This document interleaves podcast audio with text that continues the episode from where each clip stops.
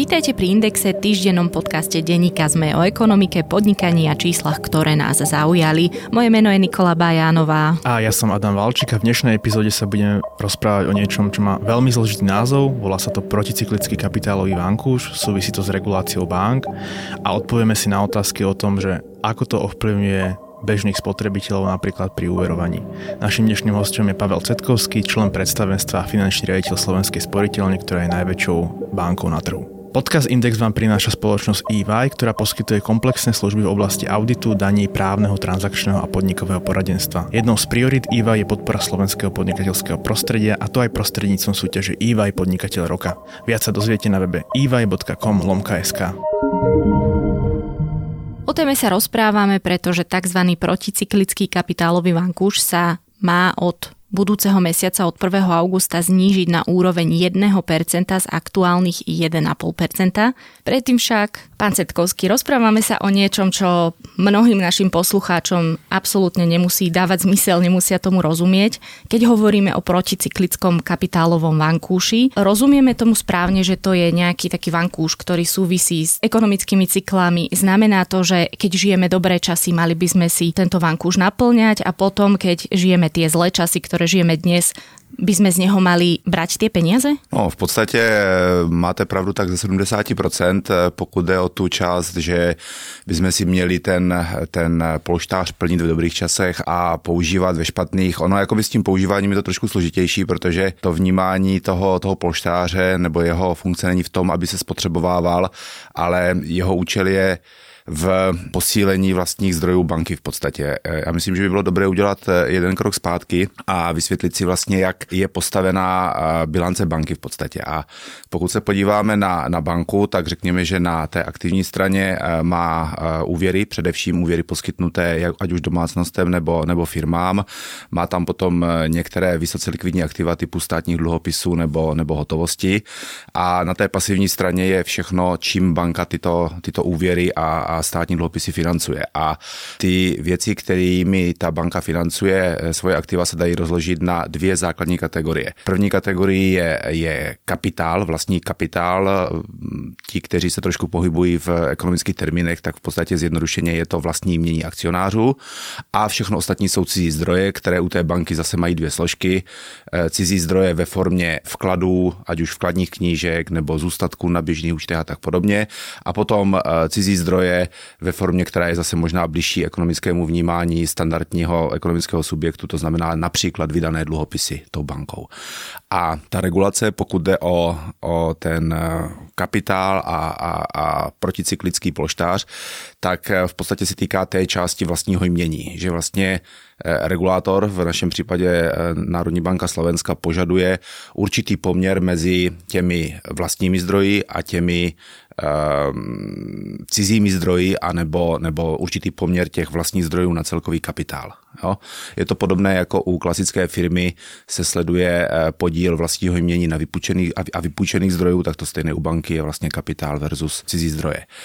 No a ten kapitálový polštář, tak jak ho předepisuje regulátor, má tu funkci v tom, že umožňuje jakoby regulátorovi zasahovat do nebo ovlivňovat ekonomické chování banky, kdy vlastně, jak jste správně řekla, v časech dobrých, v časech boomu, regulátor sleduje dvě, dva cíle. Jednak, aby posílil velikost nebo poměr toho vlastního mění k celkovým aktivům banky a za druhé to umožňuje taky brzdit, brzdit svým způsobem úvěrování například. Jo. Takže pokud jsme poslední tři roky zaznamenávali a bylo toho plné sdělovací prostředky, obrovský růst úvěrování na Slovensku, zadlužování domácností, kdo nemá hypotéku, není člověk a podobné, podobné záležitosti, tak jednou z reakcí regulátora, kromě těch pravidel, která byla zavedena ohledně zase schopnosti těch klientů splácet, je to, že vlastně pro banky se to úvěrování stane dražším, pokud regulátor požaduje větší podíl toho vlastního mění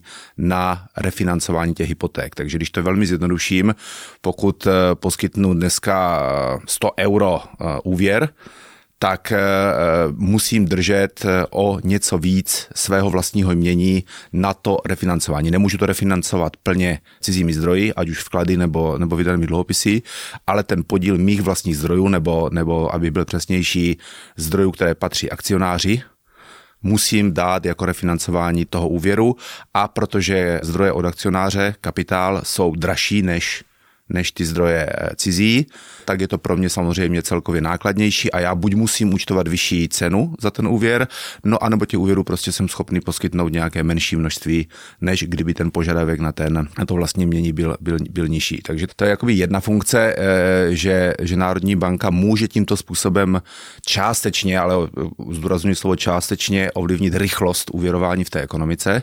No a ten, ta, ta druhá složka je, je, je, je to, co jste taky řekla, že vlastně zadržuje nebo přikazuje bankám zhromažďovat vlastní mění, to znamená v případě zisků, že ne tolik kapitálu nebo ne tolik zisku je možné vyplatit formou dividend a musí se víc držet, držet v té bance, aby právě se splnily všechny tyhle ty pravidla. Čiže zjednodušene povedané, kým doteraz ste museli držať nad sto eur pri požičke sto eur, ako ste povedali, ten kapitálový vankúš, tak tým, že sa to zníži, tá sadzba, tak ako keby banka bude ochotnejšia požičiavať, lebo nebude musieť mať také drahé zdroje? Ano, ale myslím si, že v naší, v naší dnešní situaci to není ani tak o tom, aby banka víc půjčovala.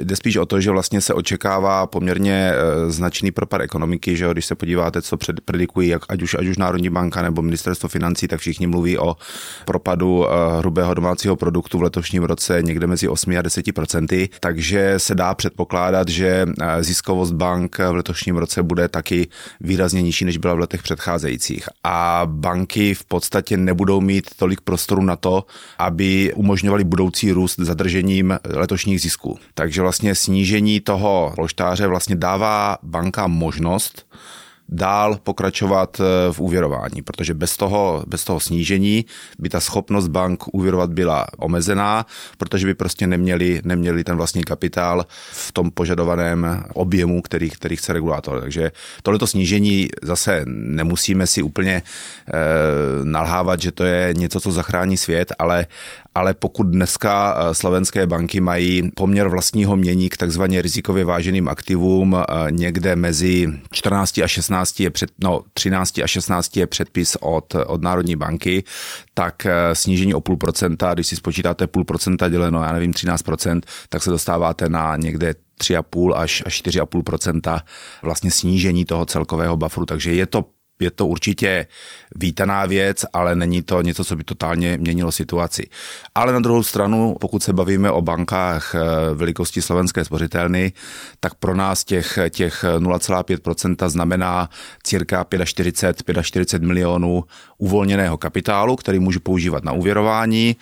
A to v případě, že bych to dával do, do firemních úvěrů například, mi umožňuje dát téměř čtyři sta milionů firemních úvěrů. No. Čo je pomerne veľa, keď sa pozrieme na to, že vlastne zisk Slovenskej sporiteľne v prvom štvrť roku v podstate klesol. Kým v Lani to bolo, ak sa nemýlim, cez štyridsaťšesť miliónov, tak teraz to bolo v dôsledku asi aj pandémie dvadsaťpäť. Cez dvadsaťpäť miliónov. Čiže keď hovoríte o štyridsiatich piatich miliónoch, tak to je dosť. Samozřejmě, je to, je to na, ve vztahu k zisku a k očekávanému zisku letos je to samozřejmě částka, která, která je významná. Ale aby sme ešte spresnili, že vlastne ten, ak niekto tvrdí, že zníženie toho kapitálového vankúša motivuje banky viac požičiavať, tak to nie je pravda. Skôr motivuje banky ostať na tej tom leveli úverovania, aký bol štandardný pred krízou. Přesně tak, rozumíte tomu, rozumíte tomu správně. Čiže jo? Nečakať žiadne obrovské Ďak, jo. výkyvy. Jo. Takže zatímco to navyšování toho, toho, toho polštáře v čase, kdy prostě byl poměrně silný ekonomický růst a banky měly velmi slušnou ziskovost, umožňoval, jakoby, nebo byl to nástroj i k brždění toho, toho uvěrování. Dnes to není nástroj k rozsvětí uvěrování, ale k udržení určitého tempa. A podar, podarí sa to udržať? Lebo toto sa budú ľudia určite pýtať, že čo majú vlastne očakávať od tak. Tých úverov, aké budú tam tie úrokové sadzby a podobne, hmm. ako to bude vyzerať? Víte co, jakoby, ja nemyslím si, že by to lidé viděli přímo na sazbách hypoték nebo spotřebitelských úvěrů. Tam větší význam než, než omezení toho kapitálového polštáře by mělo mít, to doufám, v nejbližší době ke schválení a, a schválené snížení toho bankovního odvodu. Ten má mnohem, mnohem výraznější dopad na na bezprostřední cenu úvěrování. V podstatě, pokud se podíváme na trh, tak my jako Slovenská spořitelna nepředpokládáme nějaké snižování další úrokových sazeb na hypotéky na Slovensku, protože pokud se podíváme na srovnání hypotéčních sazeb pro obyvatelstvo na Slovensku a do zbytku eurozóny, tak v podstatě Slovensko, jestli ne úplně na špici, jestli není úplně na špici ve smyslu nejnižší úrokové sazby, tak je minimálně v první trojce. Jo. Takže, takže tam asi nějaký, nějaký velký prostor, prostor není. Dovedu si představit, že díky tomu snížení bankovní daně i tady toho, tady toho polštáře může dojít k zlevnění financování projektů typu developerské projekty v oblasti, v oblasti real estate nebo ne, nemovitostí.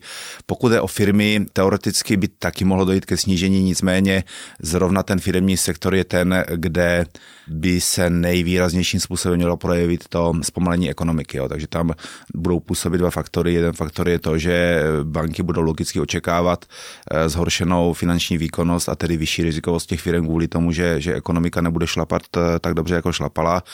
Na druhou stranu tam bude určitá, určitý prostor díky zrušení bankovní daně a snížení toho proticyklického polštáře, takže asi to dopadne tak, že ve finále ty sazby zůstanou tam, možná půjdou, půjdou, půjdou lehonce dolů. Když jste vzpomínali vlastnenie uverovania firmného pre developerské projekty, to je typicky taký bonitný projekt vždy pre banky, lebo je ten kolaterál slušný, zabezpečenie to zvyčajne nehnuteľnosťami a, a prelízovaním, ale to zníženie kapitálového vankuša a zrušenie bankovej dane podľa vás príjme banke k tomu, aby išli napríklad do rizikovejších projektov, napríklad podnikateľov, ktorí boli zasiahnutí krízou? No, nemyslím si, že tady ty dva faktory jsou faktory natolik silné, aby to banky přimělo brát větší riziko, ale tady nám nastupuje ta, ta třetí věc, která byla schválena na úrovni vlády a teď, jak tady spolu mluvíme, tak postupně dochází k jejich realizaci. To je ten program státních záruk pro firmy na Slovensku, který my tomu říkáme velký, velký garanční program, který v podstatě umožňuje poskytovat úvěry firmám s státní zárukou buď ve výši osmdesát procent a nebo ve výši devadesát procent. Ty menší úvěry pro ten, pro ten řekněme, malý biznis mají garanci až devadesát procent, pro ten střední a větší biznis osmdesát procent ze strany, garance ze strany státu.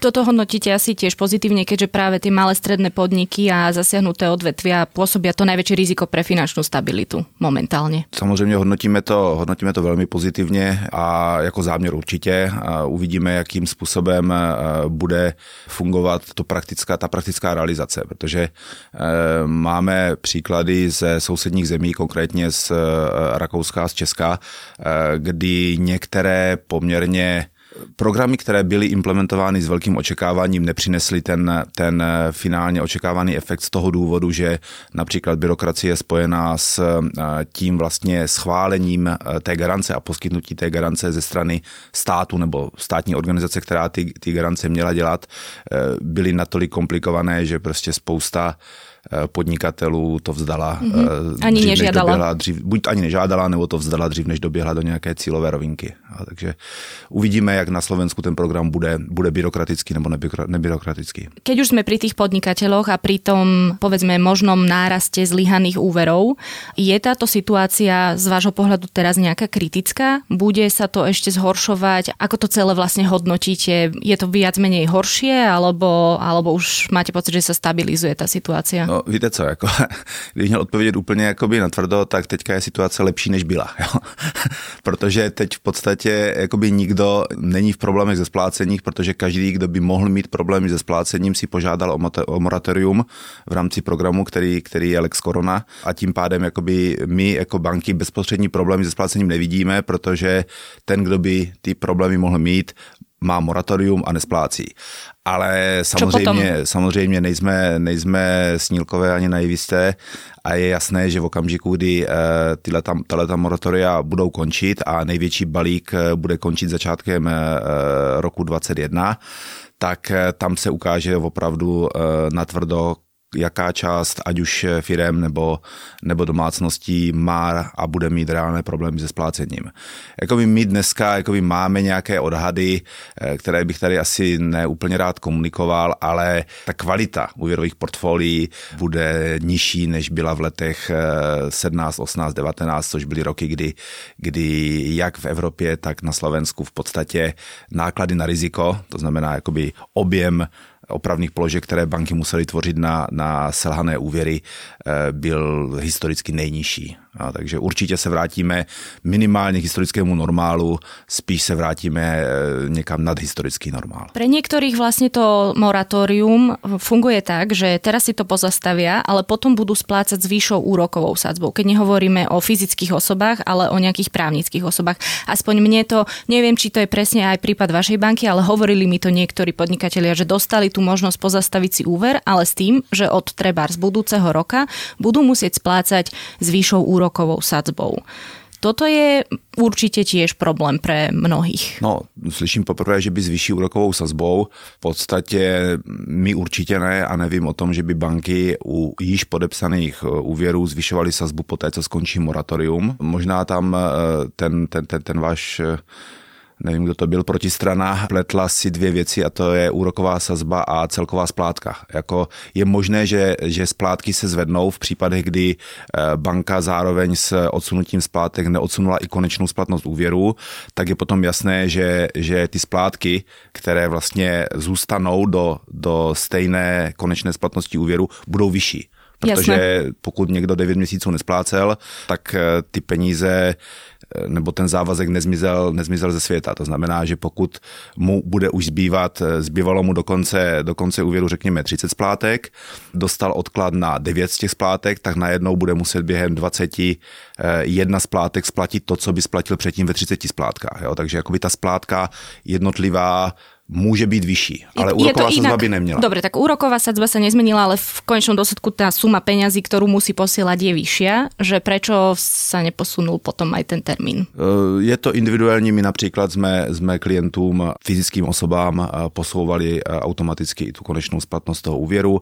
V případě úvěru právnického osobu sme to nedělali, protože tam zase dochází k problémům s, se zajištěním a tak dále. Je to poměrně komplikované, komplikované takže, takže z titulu toho, aby ty žádosti bylo možné zpracovat velmi rychle, jo, aby v případě, že klient požádá, banka byla schopná, u fyzické osoby jsme to dělali do druhého dne víceméně, u právnických osob v řádu tří až pěti pracovních dnů, tak pokud bychom měli dodržovat tyhle ty relativně rychlé termíny, tak pokud bychom měli zároveň i zpracovávat a předělávat smlouvy na zajištění, které by byly nutné v případě posunutí konečné splatnosti úvěru, tak bychom se nebavili o dnech, ale o týdnech. Jo? Takže jsme zvolili to kratší, rychlejší řešení s tím, že, že potom se nějak budeme v normálnějším režimu už bavit o případně i prodloužení splátek těch úvěrů. Já se ještě vrátím k tomu vankoušu, aby si to posluchači či vedeli plasticky predstaviť, že to je teda nejaký analytický účet na strane pasív bilanci banky? Je to v podstate tak, no. Je to, je to jedna z položek na strane pasív. Ono to není ani, ani účetní položka, jo. Není, e, není úplně jako, že by bylo v účetnictví, tohle to přesně je, je kapitálový polštář, ale je to, je to komponenta vlastního mění, kterou v podstatě my musíme plnit. Takže v podstatě e, v V nějakém analytickém nástroji, což není účetnictví, se určí všechny ty položky, které máme předepsané. Zjistí se, že to je číslo sto padesát a to číslo sto padesát my potom musíme mít v účetnictví v, na straně toho kapitálu, musí být vidět. A nebo vyšší číslo. sto padesát je, když to takhle spočítám, co nám předpisuje regulace, je minimum. Když máme sto padesát, tak fajn, když budeme mít dvě stě, tak líp. Jo? Samozřejmě všechny banky nejsou na hranici toho regulatorního absolutního minima, protože musíte tam mít nějaký manévrovací prostor na případné výkyvy, takže všichni jsou trošičku výš, než, než je předepsáno. A vlastně výška těch penězí, jako vám to vyjde, tu máte reálně někde odloženou? Ne, to jsou peníze, které se normálně používají k úvěrování. Já jsem říkal, že v podstatě, když poskytnu ten úvěr, který má hodnotu sto, tak řekněme, že z té stovky je, je deset, je moje vlastní mění a devadesát jsou cizí zdroje. Takže jakoby ty peníze se normálně otáčí v ekonomice a používají se k úvěrování. A čo je vlastně základ toho výpočtu? Čiže jedno percento z čoho to je? Je to jedno procento z těch takzvaných rizikových aktiv. Jo? V podstatě ty banky se, nebo ta bankovní regulace se maličko liší od té, od té, od té standardní firemní, firemní financí v tom, že ta aktivní strana u bank je různě riziková pro různé banky a pro různé segmenty. Jo. Zatímco u firmy můžete říct, ale tak mám, mám celková aktiva, mám vlastní mění akcionářů, tím pádem mám nějaký leverage ratio, plácnu jedna ku třem, jedna ku čtyřem, něco podobného. U banky to samozřejmě jde taky, ale když se zaváděly tyhle ty regulace, tak se samozřejmě okamžitě vyskytly problémy v tom, že není banka jako banka a není aktivum jako aktivum v tom finančním světě. Takže, takže máte na bilanci věci, které mají velmi nízké riziko, klasický příklad státní dluhopisy, máte věci, které mají nějaké střední riziko, klasický příklad hypotéka a máte věci, které jsou velmi rizikové, klasický příklad spotřebitelský úvěr, případně nějaký podnikatelský úvěr do nižšího segmentu. Jo? A, a hledala se cesta, jak vlastně tohleto zohlednit v té regulaci na kapitálové požadavky banky. Jo. Takže vznikl, a to jsme fakt zpátky v osmdesátých letech, konec osmdesátých let minulého století, kdy vlastně přišel Basel jedna, který udělal velmi jednoduchou regulaci, který řekl, riziková váha úvěru standardního je sto, riziková váha hypotéky je, a teď nevím, myslím, řekl, že padesát procent, riziková váha státního dluhopisu je nula. A tímhletím se přehodnotili všechny aktiva, vzniklo nějaký ratio, bylo to velmi jednoduché. Později, někdy, někdy po té krizi, nebo kolem té, před tou krizi, to už začalo dva tisíce osm a v rámci té krize se to vycizelovalo, vzniklo prostě mnohem detailnější klasifikace těch aktiv, banky mají nějaké svoje vlastní modely, které na základě historických selhání úvěru a historických takzvaných recovery, to znamená, že pokud selha, selže hypotéka, to je jeden parametr, a potom pokud jsem schopný tu nemovitost realizovat, tak dostanu něco zpátky, někdy všechno, někdy polovinu, někdy sedmdesát procent, takže poměrně složité modely, které prostě potom modelují tu takzvanou rizikovost těch aktiv v mnohem detailnějším měřítku, než to bylo v těch, v těch koncem těch osmdesátých let. No a na základě toho potom regulátor řekne, tak na základě takto rizikově zvážených aktiv, milá banko, já po tobě chci, abys měl vlastního kapitálu nebo vlastního mění dvanáct procent tady toho čísla a k tomu ještě chci nějakou další kategorii, která se jmenuje podřízený dluh a tím způsobem vlastně je určený ten celý požadavek, celý požadavek, jak banka má být kapitalizovaná na ten svůj obchodní model, který provozuje. Jo, samozřejmě některá banka může mít na aktivě jenom hypotéky, tak bude mít menší, menší riziková vyvážená aktiva, ale přitom bude mít pořád stejný požadavek na kapitál dvanáct procent. Jo, ale ve vztahu k celkovým aktivům, nerizikově váženým, to bude samozřejmě míň než banka, která bude mít na té aktivní straně jenom spotřebitelské úvěry. Teraz, keď hovoríte o tom, alebo teda hovorili ste o tom, že nie každá banka sa drží toho minima a že niektoré tam majú, môžu mať aj viac, môžu mať viac ako to jeden a pol percenta, po novom možno to jedno percento. Teraz taká úplne obyčajná ľudská otázka. Ľuďom sa hovorí, že by si mali odkladať desať percent. Prečo by banka malo akoby stačiť to, ten jeden a pol percent? Aj keď ste spomínali trinásť šestnásť, tých vankúšov je tam viacero. Ako to môže takto normálny človek pochopiť, že, že prečo on by mal mať vyššie nároky ako tá banka, ktorá je oveľa, oveľa väčšia, mocnejšia, má oveľa viac peňazí ako ten jeden člověk? No, za prvý, já když jsem říkal, že ta banka ještě je nad tím regulatorním minimem, tak ona je ještě i nad tím polštářem. Jo? Takže ono vlastně jakoby ten polštář e, proticyklický nebo jiný je součástí toho minimálního kapitálového požadavku. Tak já v podstatě jako banka nesmím být pod tím, jinak mám problém s regulátorem. A pokud já jsem ještě další jedno, dva procentní body výš, tak to je pro můj komfort, abych byl si jistý, že, že se nedostanu do nějakých nepříjemných diskuzí s regulátorem. Jo? Takže to je jakoby, jakoby první část té odpovědi. deset procent u obyvatelstva slyším poprvé, teda upřímně řečeno. To jsou ty měry, deset, dvacet, třicet, čtyřicet. jako, jako žiju, žiju, možná jsem stará škola a tady, tady tohleto neúplně umím, ale jako u mě jako by vždycky bylo, že, že, že tři měsíční platy by měla být nějaká taková rezerva, rezerva pohotovostní a A, a, a potom všechno na to můžou být nějaký, nějaký další spoření. No. Ale, ale proč má být banka zrovna tyhle ty hodnoty? Je to nějaký, je to nějaký skoro až celosvětový konsenzus na to, jak by měly být banky kapitálem vybavené, protože, jako znova opakuju, jakoby kapitál pro, pro ty banky je vlastně nejdražší zdroj financování, i když ne v účetnictví. V účetnictví samozřejmě kapitál je, je, je bezúročný a, a, a tváří se, tváří se jakože, jakože zadarmo. Nicméně je to nejdražší zdroj, protože abych ten kapitál získal, tak ti, kteří si kupují moje akcie, musí mít rozumnou míru jistoty, že budou dostávat dividendu nebo, nebo výnosnost někde na úrovni v dnešní době osm až deset procent. Jo? Bývaly doby, kdy požadovali od bank patnáct až dvacet procent, v dnešní skromné době v podstatě osm procent se považuje za velmi kulantní výnos. Samozřejmě pořád ještě jsou banky, které jsou schopny generovat, generovat dvouciferný, dvoucifernou návratnost kapitálu. Jo? Takže že v účetnictví jakoby kapitál je zadarmo, nicméně, abych ten kapitál dostal, tak ten, kdo si kupuje moji akcii, opakuju, musí mít rozumnou míru jistoty, že z té akcie bude dostávat ten výnos cirka těch, těch osm až deset procent, což jakoby všichni rozumíme, že je výrazně víc, než, než očekává klient na vklad, kde teda v dnešní zase smutné a skromné době dostane v lepším případě nula celá dva procenta v eurozóně, anebo pokud si ten klient koupí nějaké dlouhodobější cenné papíry nebo, nebo spoření, tak zase v té eurozóně víme, že, že je velká obtíž se dostat nad jedno procento při, při velmi nerizikovém instrumentu. Samozřejmě jsou a dají se koupit věci a kolikrát jsou nabízeny jakože velmi výhodné investice za pět procent do nějakých podivných podivných směnek a tak dál, což samozřejmě jako Slovenská sporiteľňa rozhodně nedoporučuje. Ale tu, aby som vlastne, ak chápem celú tú tému správne, tak vlastne ten proticyklický kapitálový banko je len jedným z inštrumentov regulácie tej kapitálovej primeranosti na zlé časy. Že je, to inštrument... jedna ze složiek, je to jedna ze čiže... složiek tej kapitálové regulácie. Preto som povedal.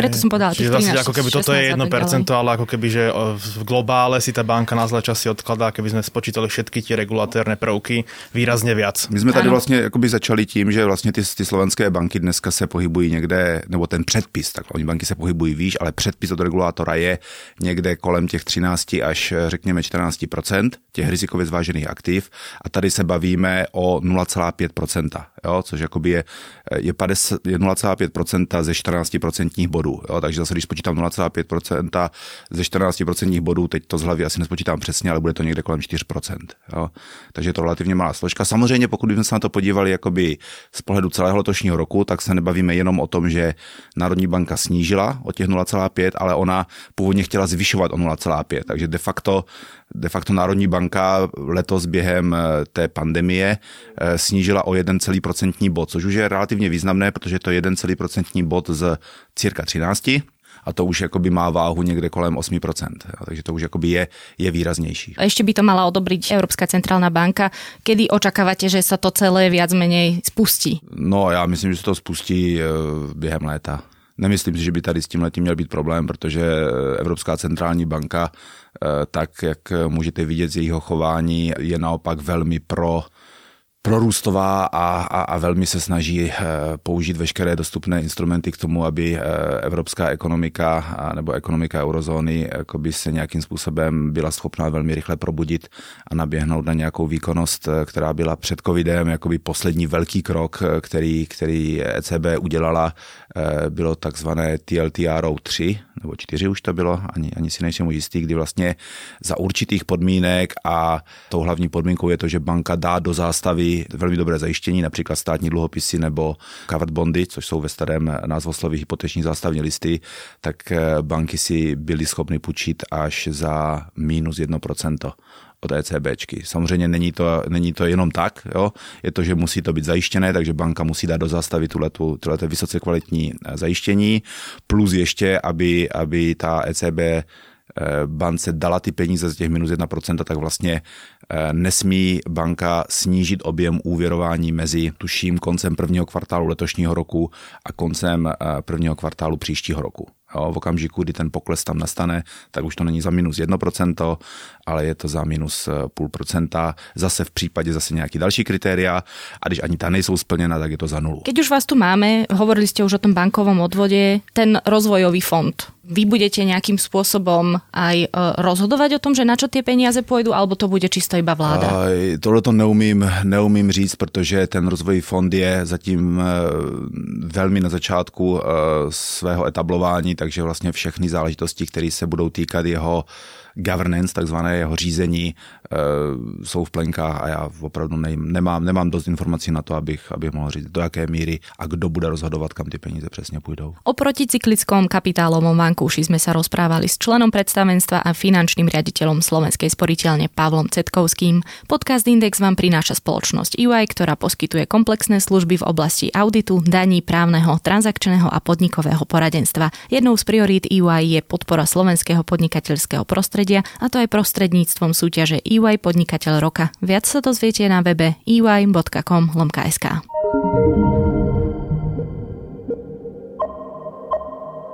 Podcast Index vychádza každý týždeň vo štvrtok. Prihláste sa na jeho odoberanie vo svojej podcastovej mobilnej aplikácii na platformách Google Podcasty, Apple Podcasty alebo Spotify. Všetky diely, ako aj odkazy na témy, o ktorých hovoríme, nájdete na adrese es em e bodka es ká lomka index. Ak sa vám podcast páči, môžete ho ohodnotiť. Ak nám chcete poslať pripomienku, môžete sa pridať do podcastového klubu Sme na Facebooku alebo nám napísať e-mail na adresu index zavináč es em e bodka es ká. Moje meno je Nikola Bajánová. Ja som Adam Valčík.